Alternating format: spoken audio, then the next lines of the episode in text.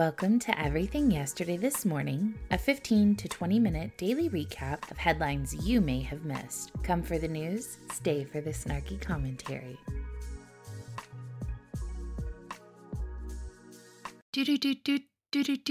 Good morning, and welcome to Tuesday's edition of Everything Yesterday This Morning. I'm your host, literally Heather.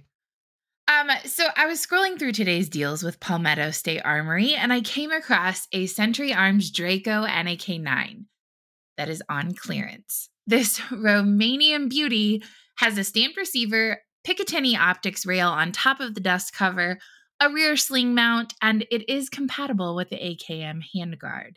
The regular price of this gun is $899.99, but you can pick this one up today for $599.99. Go check it out. The link is in the show description, as always. And I appreciate you for helping me help my partner. Uh, got a long show today because so much happened yesterday. First, let us begin with the tale of Go Woke, Go Broke. Bud Light has suffered a staggering sales hit following the beer brand's controversial marketing tie up with transgender influencer Dylan Mulvaney with the latest data showing an alarming 17% drop, according to an industry research firm. The latest sales data from Nielsen IQ and Bump Williams Consulting shows that Bud Light sales fell 17% in dollars, while volume dropped a whopping 21% in the week ending in April 15th. That's sharply ahead of the 6% drop in sales dollars and 11% drop in volume that Bud Light had suffered during the week ending in April 8th. The seven days that immediately followed the April 1st launch of the controversial Mulvaney campaign on social media. These numbers are staggering. According to an April 23 report from Insights Express, which is a beer focused newsletter, right now this is an extremely difficult scenario for Anheuser-Busch, the Bud Light brand, and for Anheuser-Busch distributors. The Mulvaney campaign has unleashed a torrent of negative publicity for Anheuser-Busch, which announced Friday and over the weekend that the marketing executives responsible for tapping Mulvaney, Alyssa Heinerscheid, and Daniel Blake are taking leaves of absence. Meanwhile, Bud Light's competitors are cashing in on the mess. Bud Light lost 6.7% of market share last week, while Coors Light and Miller Lite are up 18%, according to the newsletter. A week earlier, Coors Light's market share was up 10.6% over the same period, and Miller Lite up 11.5%. Coors Light and Miller Lite were once again big beneficiaries. Anheuser-Busch distributors are meeting with the company in Washington, D.C. today. The distributors, some of which have canceled marketing events featuring the uh, Clydesdale horses, they're looking for a much more pointed and well developed plan on how Anheuser-Busch might stem the onslaught of negative attention and sales trends. Bud Light is the largest beer brand in the United States, but the Mulvaney flap has downsized it significantly. During the NCAA basketball tournament from March 18th to April 1st, it was the clear leader of all light beers at bars and other venues, up 15%, according to Brewbound, a trade publication which cited data from Beer Board, but after the Mulvaney campaign launched, demand for Bud Light trailed other light beers by 6% at bars and restaurants. Overall, Bud Light's volume declined by 34.7% at bars, restaurants, and other venues between April 2nd and April 15th. Bud Light dropped to the number four draft beer from number three during the second week of the controversy, switching places with Coors Light. Brewbound uh, is the one that reported that. I want to state a couple things here. I do not support organized cancellation of companies. I don't support it when the left does it. I don't support it when the right does it. And if what Alyssa says is true, which she's the marketing person that's on a leave of absence, Bud Light was already a declining brand, and this is going to bury it if it continues much longer. Don't get me wrong. If a brand is not representing you and you want to speak to that brand, the best way to do so is through your pocketbook. However, these are companies with hundreds, if not thousands, of workers that played no role in upper management's decision to pander to a finite group of individuals that don't even drink the product in the first place. What needs to happen, in my opinion, is genuine contrition from Anheuser-Busch and InBev. They need to come out and say that they were pandering, say that they disregarded their blue collar middle America consumers And most importantly, they need to genuinely apologize for the leadership decision to do so with a follow up commitment to never doing so again in the future. Politics do not belong in beer. That's not why people drink. Honestly, on, I'm sorry, honesty and personal accountability go a long way in today's society because no one is willing to do it anymore.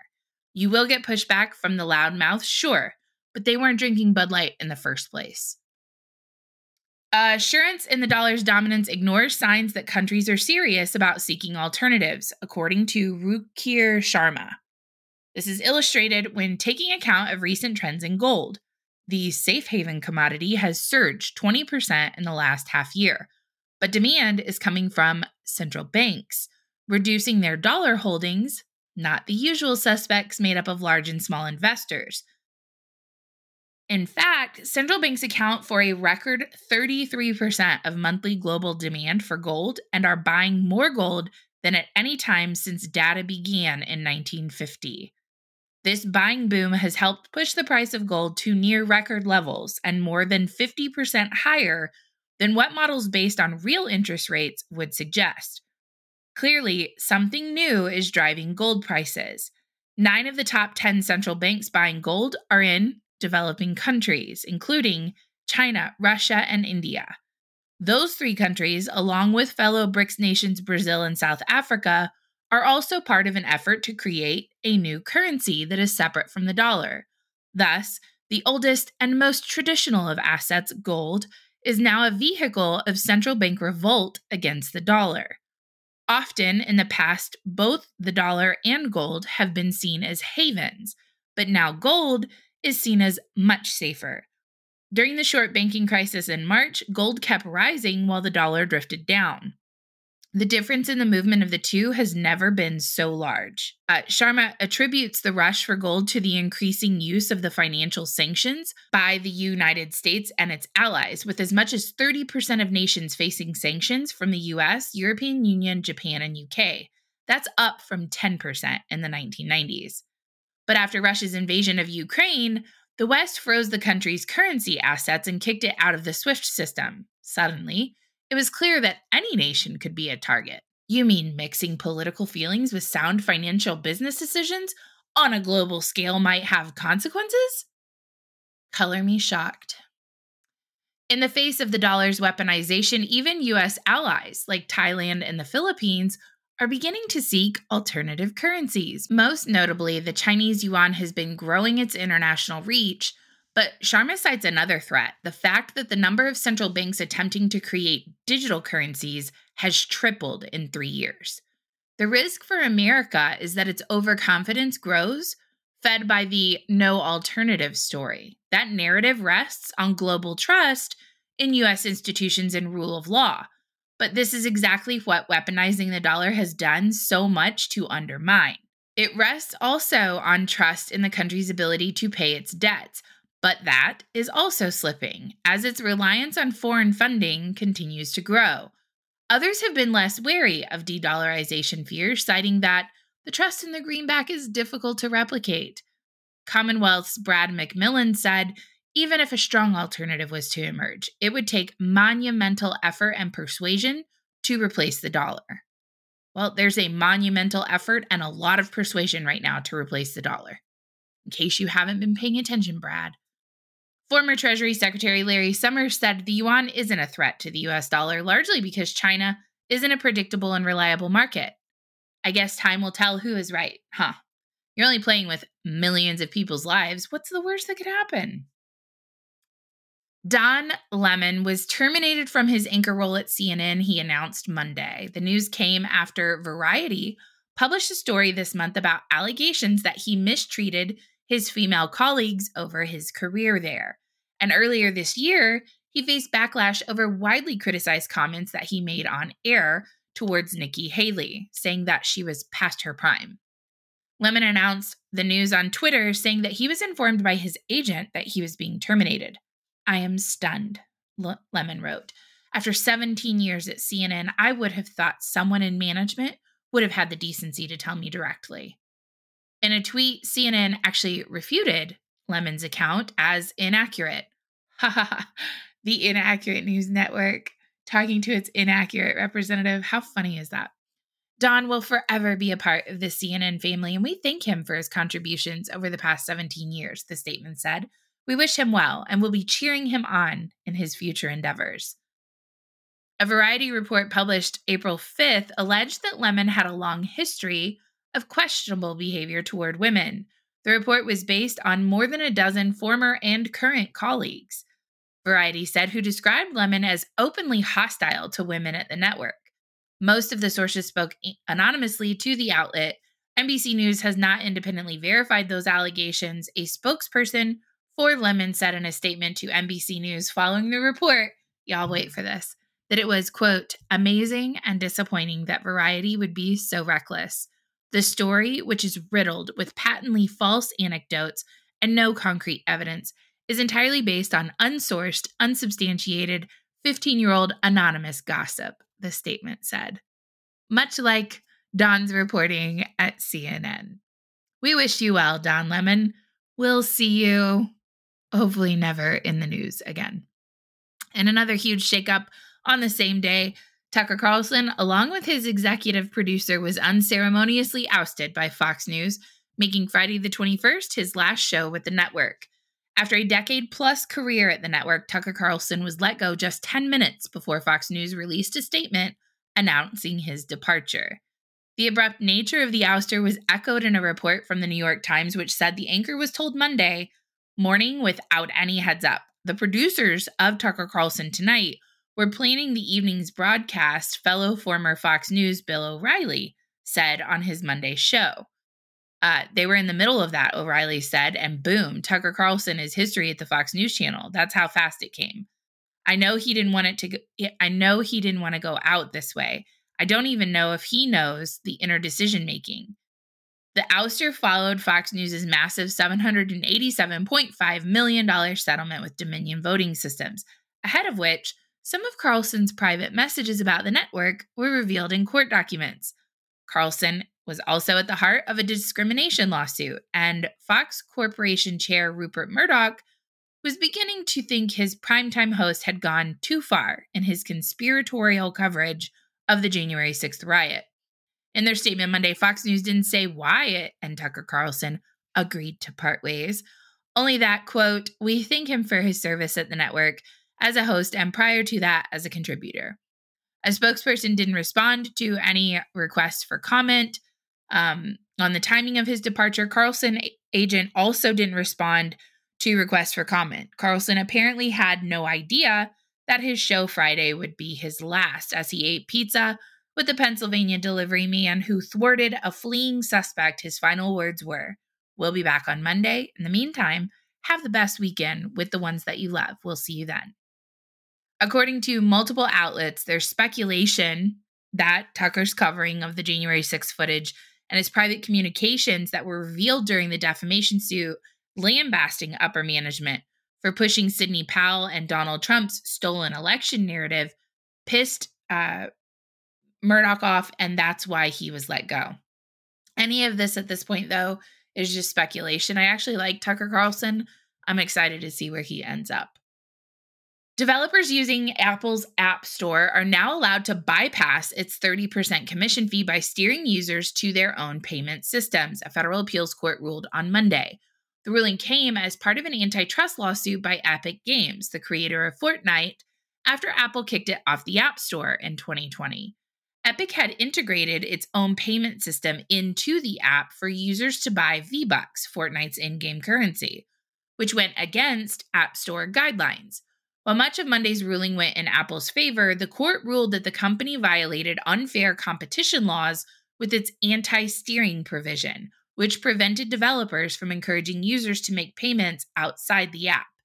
Epic is a competing games distributor and would earn additional revenue, but for Apple's restrictions, said the three judge panel of the U.S. Court of Appeals for the Ninth Circuit. It added that Apple could not enforce the anti steering provision against any developer. However, Apple still has plenty to celebrate because the court ruled that it wasn't violating antitrust laws, the main focus of Epic Games' complaint. The panel said Epic Games failed to show how Apple could have implemented alternative means for Apple to accomplish the pro competitive justification supporting iOS's walled garden ecosystem. And it also ruled that there's nothing wrong with Apple forcing developers to use its own iOS payment system rather than the one they created for themselves, like Epic did. Apple called it a resounding victory, but added, We respectfully disagree with the court's ruling on the one remaining claim under state law and are considering further review. Tim Sweeney, the Epic Games CEO, tweeted out and said Apple prevailed at the Ninth Circuit Court. Fortunately, the court's positive decision rejecting Apple's anti steering provisions frees iOS developers to send consumers to the web to do business with them directly there. The ruling comes after Elon Musk stoked discussions about the App Store's 30% fee last November, soon after he took over Twitter. The Twitter Blue subscription costs $8 on the web, but $11 on the app to account for Apple's fees. This is an interesting case. I don't know if Epic will take it higher than the Ninth Circuit of Appeals. Um, we shall see in the future. The World Health Organization ugh, has warned of a high risk of biological hazard in Sudan's capital city, Khartoum, as one of the warring parties has seized a national laboratory holding measles and cholera pathogens. The fighters have also ejected the technicians from the laboratory, the news agency said. Sudan has descended into crisis after a war erupted between the army and the Rapid Support Forces paramilitaries on April 15th. The residential areas have turned into war zones, with at least 459 deaths and over 4,000 injured in the conflict so far. The violence has cut supplies of water, power, and food. Foreign countries have airlifted embassy staff out of Khartoum after several attacks on diplomats, including the killing of an Egyptian attache shot on his way to work. India has started evacuating its nationals from the country. Today, the first batch of Indians stranded there left for India. Earlier in the day, uh, Britain launched a large scale evacuation of its nationals on military flights from an airfield north of Khartoum. France and Germany said they had each evacuated more than 500 people of various nationalities and that a French commando had been hit by crossfire during the operation. Last Thursday, World Health Order's regional director described the situation as horrific and said almost 330 people had died and almost 3,200 more injured as a result of fighting in Khartoum and a number of other states, including the Darfur states. Movement in Khartoum was restricted due to the insecurity, creating challenges for doctors, nurses, patients, and ambulances to reach health facilities, putting the lives, lives of those who need urgent medical care at risk. People who required regular care for chronic diseases were unable to access treatment, and mental health and psychosocial needs, especially among children, were increasing, the World Health Order official said. Widespread blackouts continued, and lack of electricity in certain areas and hospitals place patients at high risk. There are acute water and fuel shortages in health facilities, and a number of water stations in Khartoum have gone out of service. In hospitals, there are severe shortages of specialized medical staff, oxygen supplies, and blood bags.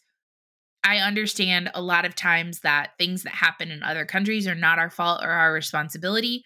Uh, from a humanitarian aid effort, I don't know that that I don't see this being a situation where if help can be given, it should. Um, this is a it's a bad situation, and when you start hearing that uh, laboratories that contain extreme biohazard risks have been taken over, uh, you're going to start seeing biological warfare in a way that I don't think we're really prepared for. Uh, Senate Majority Leader Chuck Schumer said on Monday that the Senate will hold a vote on the Equal Rights Amendment this week. In this ominous hour of American history, the Equal Rights Amendment has never been as necessary and urgent as it is today, Schumer said in a statement. The New York Democrat pointed to the Supreme Court's decision last year overturning Roe v. Wade, which they didn't do, they kicked it back to the states, as well as the current legal battle over the common abortion pill. Common. It's just common. Fucking abort your babies. Common. Mifepristone, or however the hell you say that word, uh, for the new vote on the ERA. Recent events like the Supreme Court's horrible Dobbs decision, uncertainty with critical care drugs like critical care, drugs, critical care, like mifepristone or however you say it, and a slew of proposed state actions have women in this country facing an un- uncertain future. You guys can't even define what a woman is. So, like, how do you know what our future looks like? The ERA, a proposed constitutional amendment that would guarantee equal rights under the law regardless of sex, was passed by both chambers of Congress and sent to the states for ratification in 1972. However, Congress set a deadline that the amendment be ratified by the necessary three fourths or 38 of the states by 1979.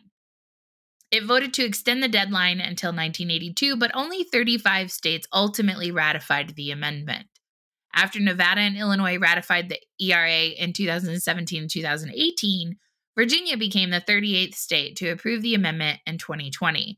The bill heading to the Senate floor this week would remove the original deadline for ratification of the ERA and recognize it as valid to all intents and purposes as part of the Constitution. We are here to stand united and inch by inch restore, fight for, and expand women's rights so that the women of today and generations of tomorrow will not know a future with less access than their mothers had, Schumer said in a Monday statement.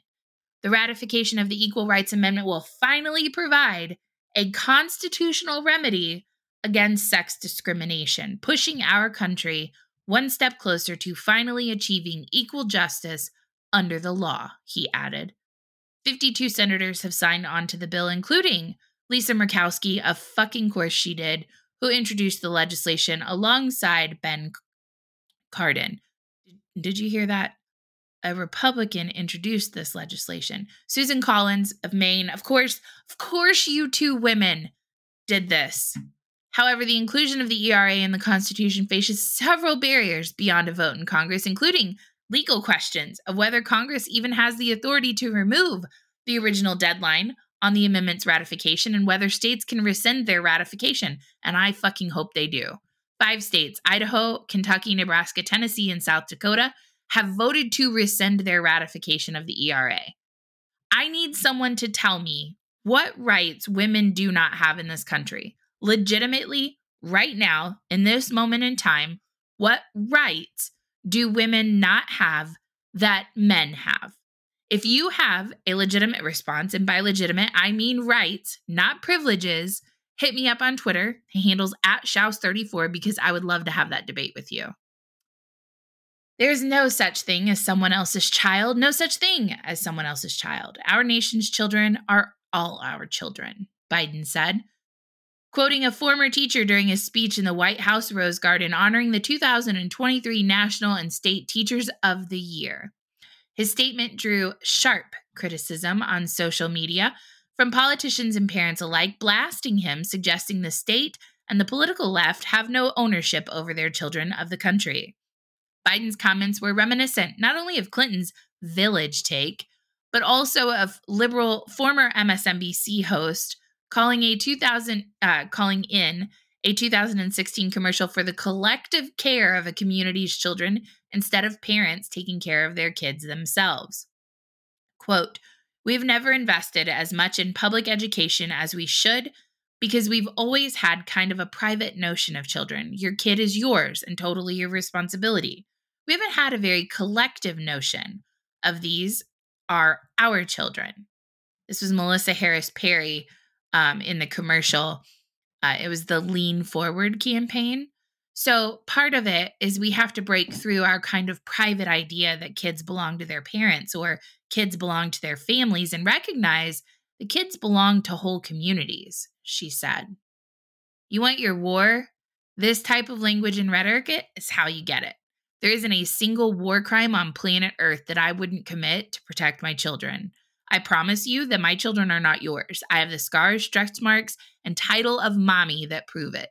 The concerted effort to destabilize and destroy the nuclear family is in what it feels like the final stages here in the United States. Shy of starting the Biden Youth Project, this notion that one's children belong to the party instead of their parents is repulsive and rejected. Full stop. Susan Rice, President Biden's main domestic policy advisor is leaving the White House after more than two years as the 80 year old chief executive gears up for a re election campaign, and days after a report indicates that she ignored concerns about migrant kids being pressed into work. Rice reportedly clashed with other Biden aides over the border crisis that began during the president's first year in office. Rice's office occupied the upper floor of the West Wing, where she was rarely seen by journalists on the White House, ground, White House grounds, though she was the occasional target of anonymous ta- attacks by insider rivals. Current and former White House officials blasted Rice to the left leaning American Prospect magazine last year and accused her of creating an abusive and dehumanizing workplace. Rice at one point berated Health and Human Services Secretary Xavier Becerra, Becerra, Becerra, however you say that, and accused him of incompetence in processing migrants at the border, according to the May 2022 article. At a meeting where Biden also expressed his frustration to Becerra, Rice allegedly passed a note to a colleague saying, Don't help him. Investigating, re- guess, oh my God, I cannot talk, you guys. Investigative reporting later revealed that many unoccupied minors released at the border were placed by Health and Human Services with businessmen who treated them like indentured servants and put them to work rather than into school. A Health and Human Services whistleblower, Linda Brandmiller, told the New York Times last week that she was ousted by Becerra's department after raising concerns internally about child labor. In the same report, the Times cited two sources as claiming Rice was told in summer of 2021 of a memo raising alarms about reports that migrant kids were working alongside their sponsors in likely violation of child labor laws. The report implied that Rice was more concerned about moving kids out of border facilities than what happened to them once they left. Optics, optics, optics. Biden's statement announcing Rice's departure said that her team had reversed the harmful immigration policies of the previous administration, reunified more than 670 children separated from their families, and rebuilt the broken system of care for unaccompanied children, putting their safety and well being first and foremost. The border emergency will enter a new phase May 11th when the Title 42 policy that allowed for rapid expulsions during the COVID 19 pandemic is fully lifted. Fiscal 2022, which ended September 30th, saw a record breaking 2.4 million arrests of people who illegally crossed the US Mexico border, and arrests already are up 4% this year. The longtime Democratic advisor previously worked as President Barack Obama's ambassador to the United Nations and then as his national security advisor, serving all eight years of his administration. As the only person to serve as both national security advisor and domestic policy advisor, Susan's record of public service makes history, Biden said. But what sets her apart as a leader and colleague is the seriousness with which she takes her role and the urgency and tenacity she brings, her bias towards action and results, and the integrity, humility, and humor with which she does this work. Rice's departure was announced one day before Biden is expected to release a video announcing that he will seek a second term in 2024. The unsaid is the door closing on Barack Obama's third term of his presidency and the approval, or lack thereof, of Biden's announcement to run for reelection. That is your Tuesday edition of Everything Yesterday This Morning. I apologize for the long episode today, you guys, but I really wanted to touch on all of these subjects.